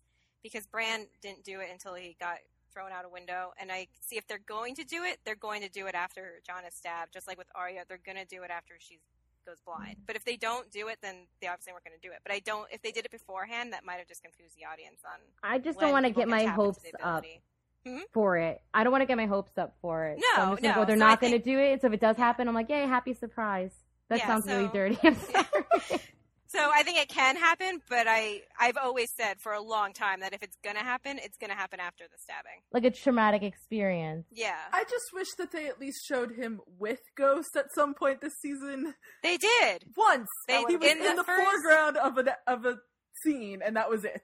Yeah, but I I, wonder, more. and I don't want to get too off track with this because I know we're running long at the moment. I wonder if they didn't want to do it because they didn't want to make it obvious.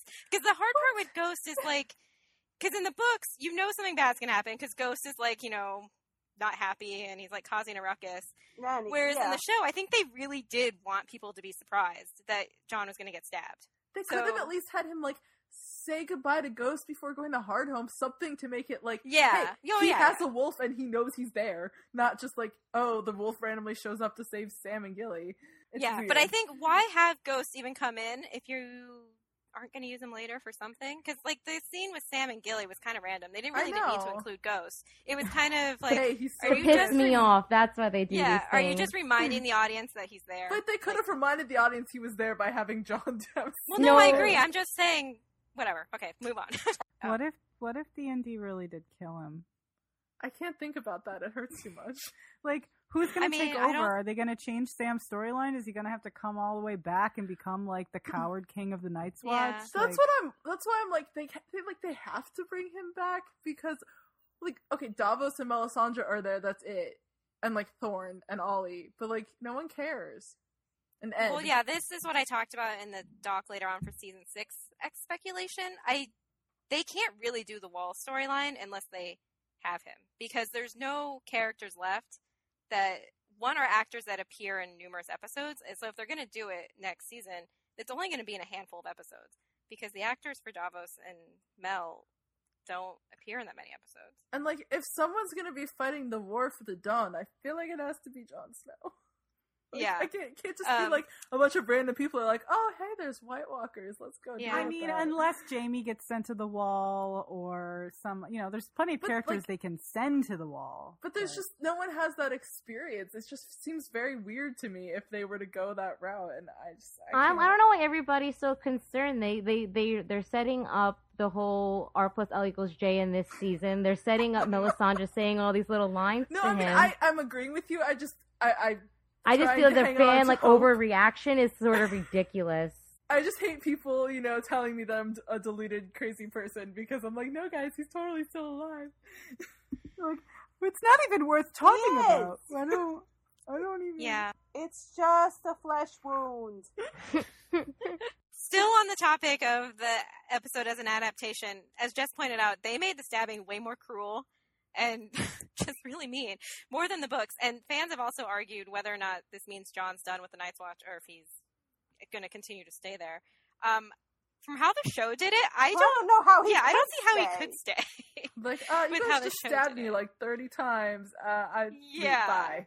Can we be and there were like at least half of the remaining Night's Watch members there. So Like Edd, let's go. Yeah, so Did you I guys don't know. vote for That me? was, I thought that was an interesting way for them to do it. Edd, Maybe- Mm. Brian, come on.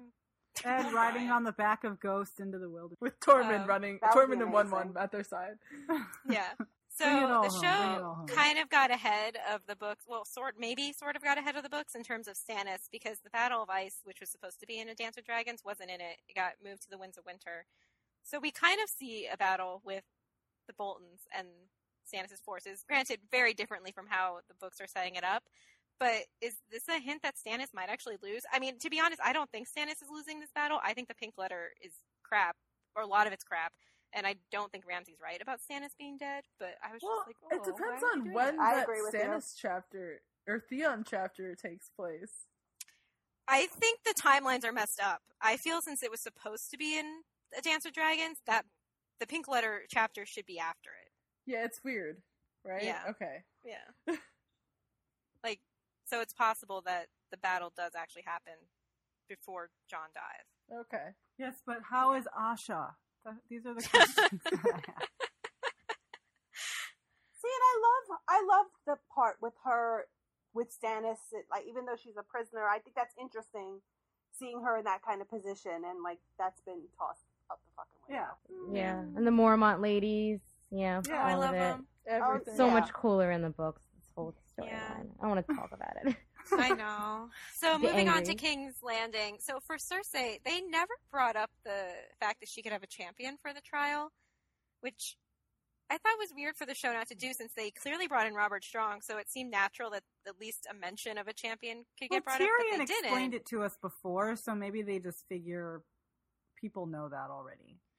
Yeah, but when Oh please! They think the fans are too stupid to know the difference between Asha and Osha. They're not going to expect the fans. to yeah, and they've that. talked about who the judges would be for the trial, and Qyburn never mentioned, oh hey, but you can also have this option too. Like I don't know if it just means they're saving it for six, or if they just if this is just a total moot point, even in the books, and that trial's never going to happen. I mean, I don't wrote even that they know. could have Jaime come back to King's Landing and that he could actually just decide not to be her champion and leave. I mean, besides the fact that he would die, but you know, and that would lead her to pick Robert Strong or something like that. Just since we don't, we're not getting the letter burning, maybe he has to make the decision in person to like say. I mean, my, I still think that I that my theory that Jaime's getting sent to the wall has a little has a little bit of grip, just because they gotta they, he's got to get back with Brienne, right? Well, I mean, he also like Yeah. he's gonna waltz back into King's Landing when Cersei's on trial for the like sleeping with him. Like, like Exactly. Awkward. It's not gonna go well. I mean, yeah, he might get sent to the wall. Who knows? Shame, shame, shame. Awkward. Doesn't think Jaime gonna walk like- naked through the. Well, that just the ma- It may not be him going to the wall so much as he just needs to get the fuck out of here. Well, out. yeah, I mean Dodge. Yeah. something like he can't go back there. and Just be like, oh, so Myrcella died in my arms. Dorne didn't go well. Um, yeah, that that relationship is done. That's that's done. On Sunday at the bar after the episode finished, we kind of did a rundown of where the show was in terms of the books and kind of figured out they're like caught up with almost everything. So the wall caught up, sadly enough, though Sam is out of whack with his timeline, but hey, they can get that done really quickly. King's Landing, pretty much caught up. Kevan's still alive, but they're pretty much caught up. Like with Arya, out of order, but still kind of caught up. Yeah, she can still walk. They still have to do that, or and also skin change, but you know, basically caught up. Dany, different. Caught but up. Basically caught up, like generally speaking. Yeah. Winterfell, no clue, just because that's just so different. Uh, and then Bran, they're ba- almost mostly caught up. They just have to give us some training stuff, I guess. And then Bran, Jaime, Sansa, they're all off book, so who the fuck knows? They're all. I like And then that. Greyjoy I have no idea how they're going to weave the Greyjoys back into all of this. I don't but either. I Um, I assume think it will they'll- have something yeah. to do with Essos. Well, I think either they'll have them like they'll do a really brief thing with the Moot, and then they'll join another storyline. So it'll be the Essos one, or I think they could be down in Old Town, like because they Sticking are around. attacking that harbor. Well, so- that and I think that uh, now that uh, Dany has her own army of horse lords, she's going to need some ships to get those horses across the sea. So So I guess this is our guesses for season six. So since we're basically caught up with the books, guys, this is like a free for all. What the fuck's gonna happen? Next How about this one? We're no longer a spoiler-filled podcast. yeah. Everybody your listen. friends. We, Rachel, you're gonna have to re-record that. I think that Sam and Gilly are not going to go by sea, and they're going to like travel down the King's Road like idiots, and they're going to go, they're going to go into through. Brienne. Well, let well, me guess no. what inn they stay at. I, think- know what inn. I think yeah, the end of the crossroads. Um, and I think that they will be the ones who run into Septon Maribald if he is indeed being cast. And Really? well, I mean, who else is there? Yeah. No, I mean, I think they could run into him. I, I, I think they're still going to travel by water just because I don't see the show putting the Tarlys at the very end of the season. Like, if the they- Tarlys. Yeah, but they Yeah, have I mean, I feel transporter. like they they'll can be Yeah, go they'll mostly, run quickly. they'll be mostly through, you know, the north. They'll be in the Riverlands when we pick up with them again or something. yeah. And they'll probably run into, I mean, they'll have to run into Randyll Tarly and you know, Thoros of maybe- Myr. maybe, and maybe. well, it's also Maribald. his. Yeah, Oh, well, it's not just Randyll. They're actually going to see his siblings, I think, too. Well, yeah, in theory, his brother, who's way older than he should be, and his sister. I just, so I think just want to be like, home. hey guys, can I borrow Heartsbane? Because it turns out that you know Valyrian steel swords are really useful against the White Walkers. Which, by the way, I've killed one, so you can call me Sam the Slayer now. See, I'm gonna go to Oldtown to become a maester. but by the I'm way, this go- is the girl that you go. totally sucked me. this is not my baby. yes, it is. oh my god. It's still a Please raise him baby. It's not a toddler like it should be. it's permanently a baby. What I was reading a tweet today. Somebody called it a, a three-year-old infant. Yeah. Maybe it died a long time ago, you guys. Just Oh my god! And the cold is keeping it like you know more Don't temperature. go south. um, So. I apologize. I'm going to guess that someone's Okay. going to go try to look for Bran and Rickon, and maybe Sansa and Theon. Wait, what? Or and, Davos. or maybe Davos. So he needs a reason to. He has no reason hope to at this point. Sansa and Theon would be Maybe it's in one of those letters. The fucking letters. What the fuck were those letters? That maybe maybe Jon didn't finish because Jon didn't finish reading them. Maybe it's in one of those letters. yeah, but why would Davos now that do Davos it? He has read- no connection to the Starks at all. Yeah, I think it would be He- really interesting if it was Sansa and Theon. I mean, I don't know why or what that has to do with anything, but someone should go look for them. Yeah, I mean, I still think Sansa's storyline is very much connected to reclaiming Winterfell because I think that's what her book storyline is ultimately leading to too. So, I Yeah. mean, It'd be nice if we saw some more something. Mormonts. That'd be cool. It would Yeah. be cool. We like the Mormonts. Some of them have grayscale. we do. Oh. And a yellow. I wonder shirt. if the Mormont ladies talk like It's him. almost- I wonder if they're just like Sansa. Oh my And they all wear yellow. Well, Jor- Jor didn't talk like that, so they probably don't. Sansa Isi. Oh my god. I'm waiting for this scene in. Wait, Meereen. We're going to go back to Meereen and then Griff. And this is my son, young Griff. Pleased to meet you. Yeah, we came God. here instead of going to Storm's End. Who will who will the dragons eat next? This is the important question. Will Trystane go to Essos? Will he stay in Yeah. King's Landing? I, think thought it's that possible. Jaime should, need him should be find. Gendry and then just like put Trystane in the boat and take Gendry back to King's Landing Still rowing. because we like him better. Yeah. Still I mean, I could see Trystane going to. But Meereen. why? Who's sending him Because- there? No, on his He has own. nothing He else to live Dany's for. That is the love yeah. is dead. So he gonna just say- Find a new blonde girl.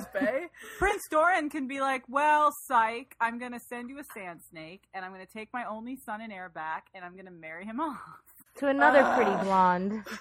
Or Chastain could be very angry you guys that, are all that- incest that babies. Ellaria killed his betrothed Yeah.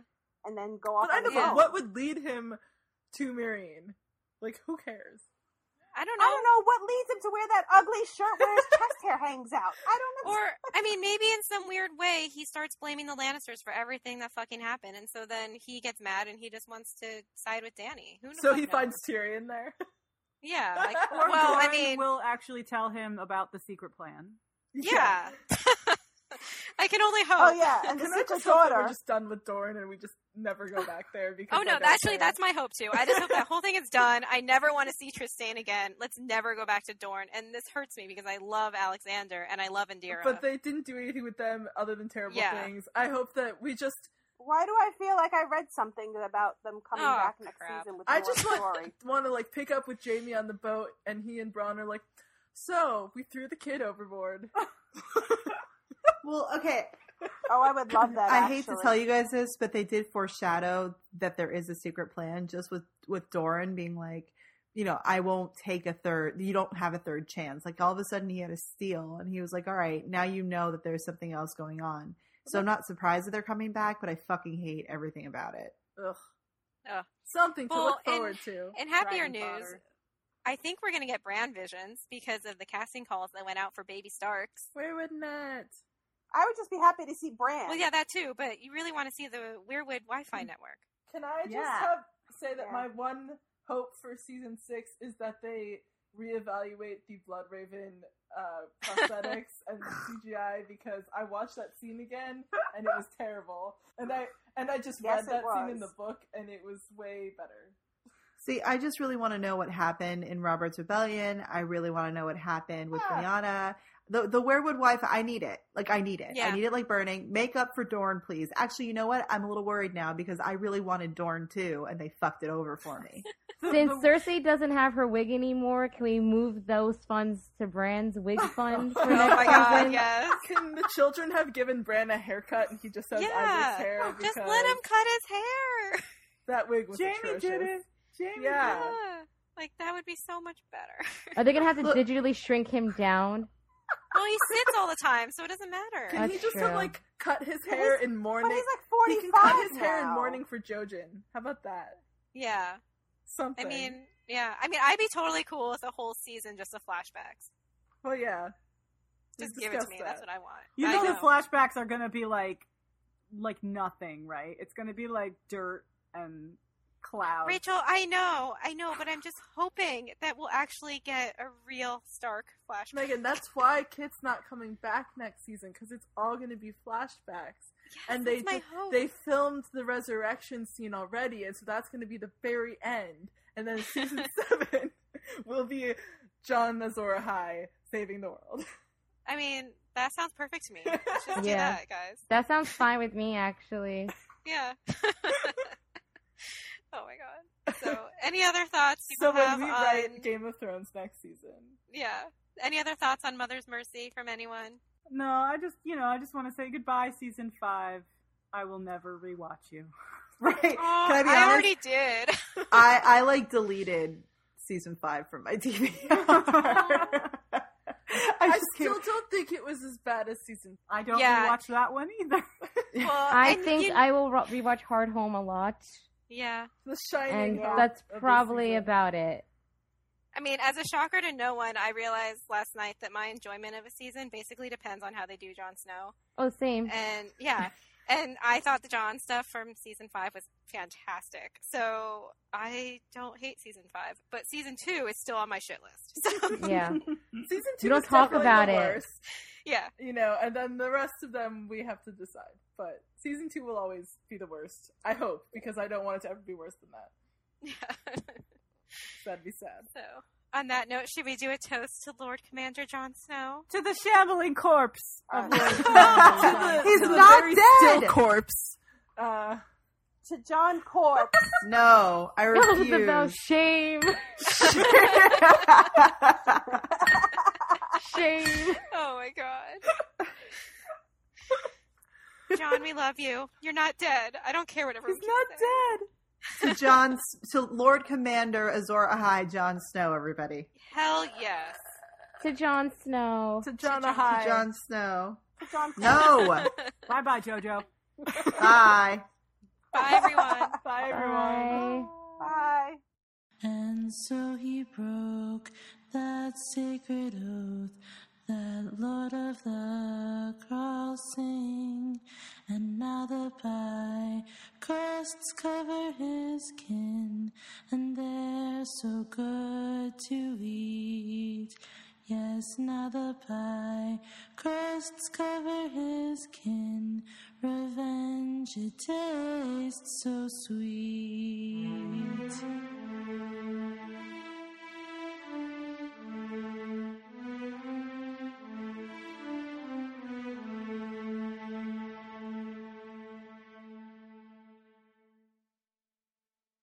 You don't kill people when you disagree with them.